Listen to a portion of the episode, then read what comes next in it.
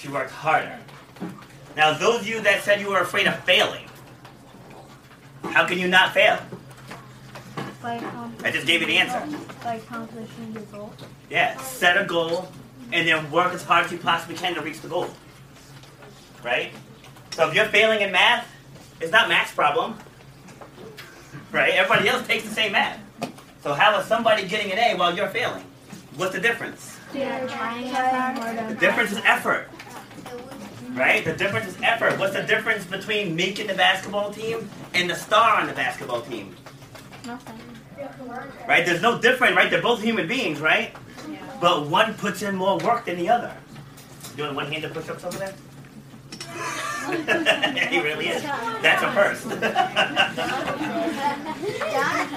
All right, bring him back, bring him back. Jonathan, come on and sit down right now. Okay, so th- so that Before you get translates in every aspect of what you do, even at your age now.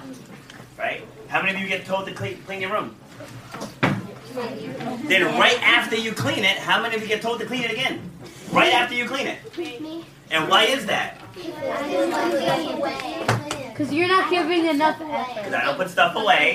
You're not giving enough effort. Exactly. You didn't do it right the first time. Right? How many guys submit homework assignments? And then your teacher gives it back back to you with red ink all over it. Be honest. Right? Ha- happened to me in school, right? I'm not up here trying to be a saint. Right? I've been there too.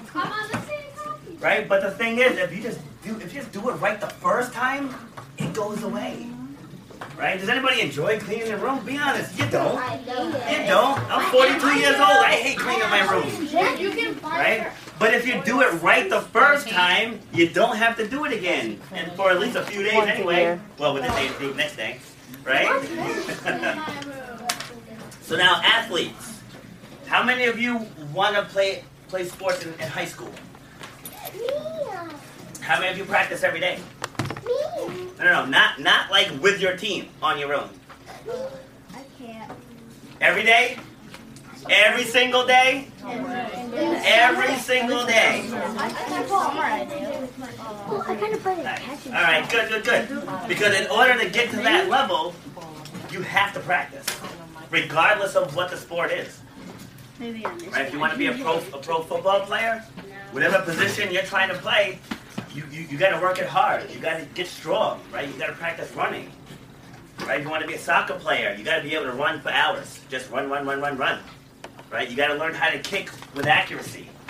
Right? You have to learn to, to outmaneuver the other people you're playing against. Basketball, stop shooting threes. You need to shoot layups and foul shots. Right? Threes will come as you get older.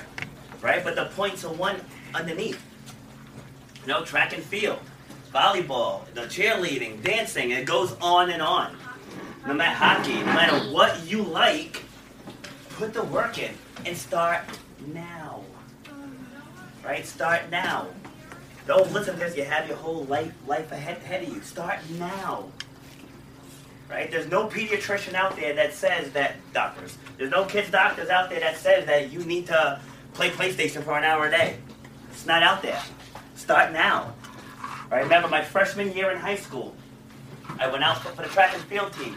Very first day, now mind you, I wasn't as big as I am now. So I was scrawny. I was like 5'4". I weighed less than 90 pounds. Like I was tiny. I was a big sack of bones. And I walked up to my coach and said, "Can I see see the record book?" And he looked at me like, "Why do you want the record book?" I said, "Because by the time I'm a senior, you guys are gonna remember me here." You know, and they looked at me like I was crazy.